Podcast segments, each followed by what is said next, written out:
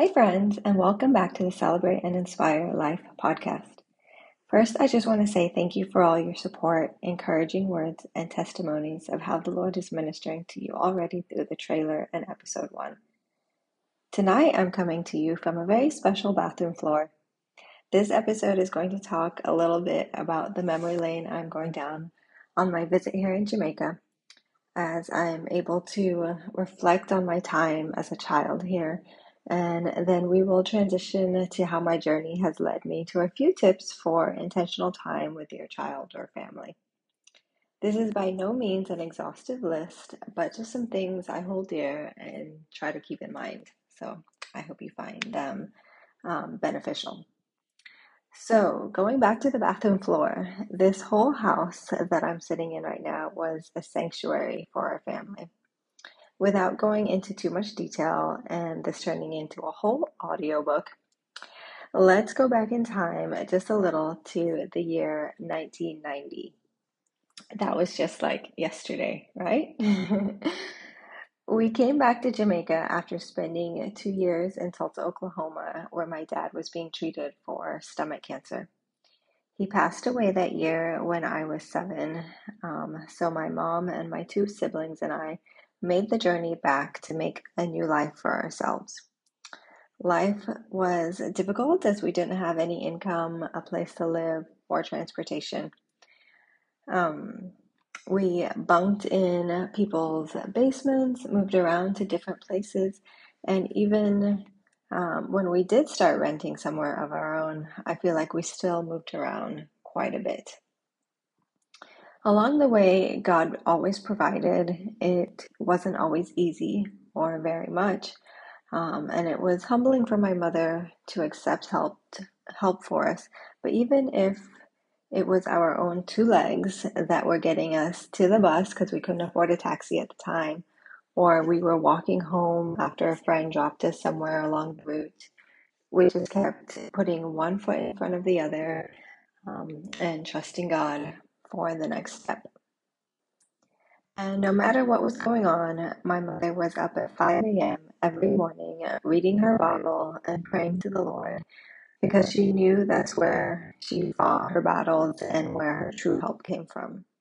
So that has always been an example um, for me and my brother and sister in our lives.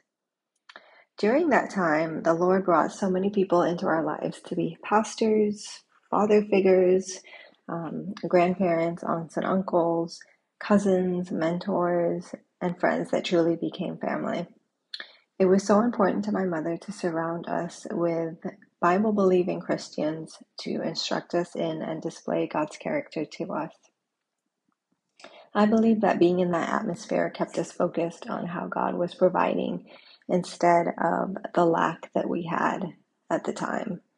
And those years were very character building and prepared me to endure when there was lack in my own family um, for many years. Um, I didn't always, obviously, handle it um, perfectly or correctly, um, but that foundation was definitely set.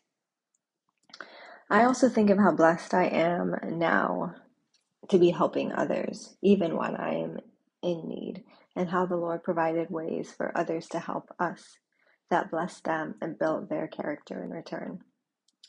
Um, as Allie Stuckey always says, the Lord is always working in a million different ways, even if we can't see it all.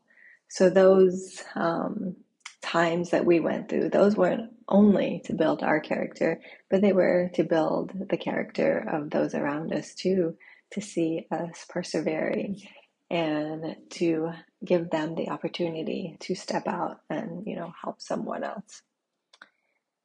This trip has really reminded me of a lot of the ebenezer moments um, and especially the consistency that the lord provided for us in this house and with this family. A couple days ago the girls and i walked over to our old house close by in an area called paradise and it brought back memories of my brother and sister and I walking over to this area, um, Mango Walk to the Tavares house on Friday evenings to watch TGIF.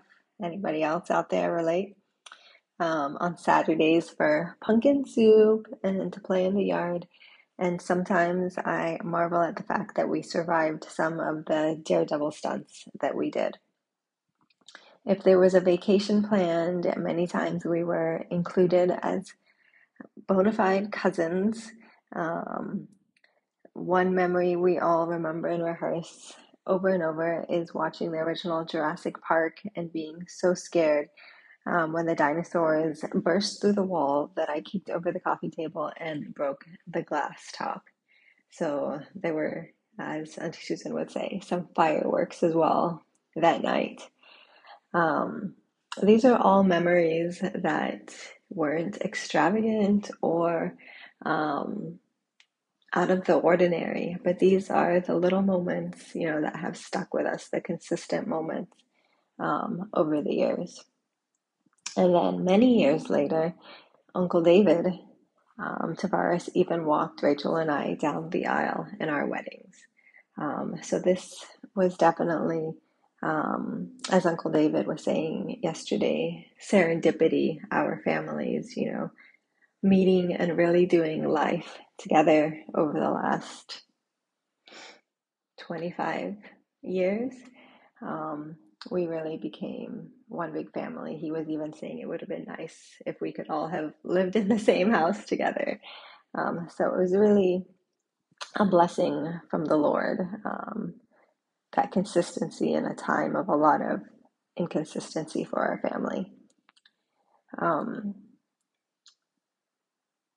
these memories may seem, you know, in, insignificant, but when I think about how the Lord weaved each of them together, I thank Him for His care in sustaining us through hard times and giving us glimpses of His character through His children, the body of Christ.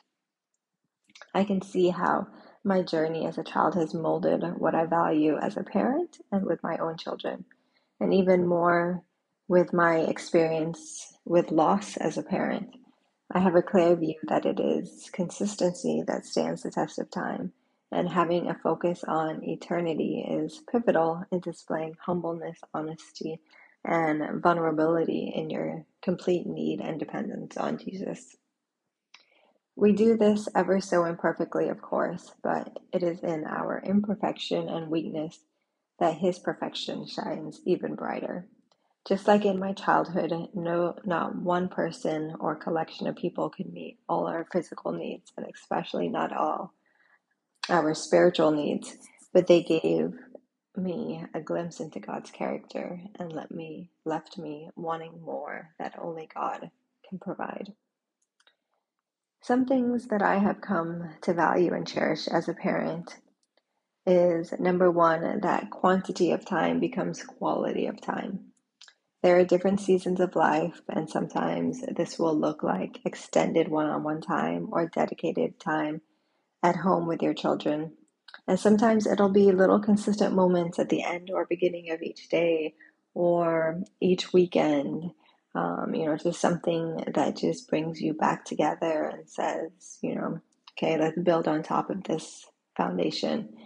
Um, the more consistent, even if small time, the more intimate the time will become. This, of course, is evident to us in our relationship with the Lord and definitely follows the same principle as we um, have our earthly relationships as well. There's something sacred about the years of young families knowing that if one person is invited to a birthday party or something or going somewhere, the whole family plans to go together. You know, just acting as that unit together. In my life with my own children, I always cherish the ability to be there most of the moments in their days outside of school. Something as mundane as the drop off and pick up time from school. That time preparing for the day and winding down after the day is priceless. The stories that you hear about different friends and teachers and other parents gives you so much insight into who is molding your children and what is becoming important to them. Number two, work or leisure in shared spaces don't seclude yourself in your own room. Um, try to do homework, laundry, builds, reading, watching, or eating all together as much as possible. We have to be intentional to fight against the current state of our society where everyone is living in their own world. Include each other, even if only in proximity, in each other's tasks. Conversation and connection will happen naturally. Be close by when your children read something funny, learn something new, or need help. They will share and ask you questions before or addition to looking it up on Google. Um, if we think back to early life um, in our world, families were together so much more. And then more recently, before the smart smartphone and computers and you know everything like that, we all interacted together and did things together so much more. So even more now, we have to be more intentional um, to focus on that and make sure it's important and happens. Um, number three, don't disregard or discount the ordinary days. It doesn't have to be elaborate or something new to be special or create a memory. If we are honest with ourselves when we look back um, on our life, it's those little uh, moments that you know mean the most. Um, so just make sure that you are um, enjoying those day to day rhythms. Taking trips and doing new things together is amazing, but there's something so special in enjoying each other in the day to day rhythms.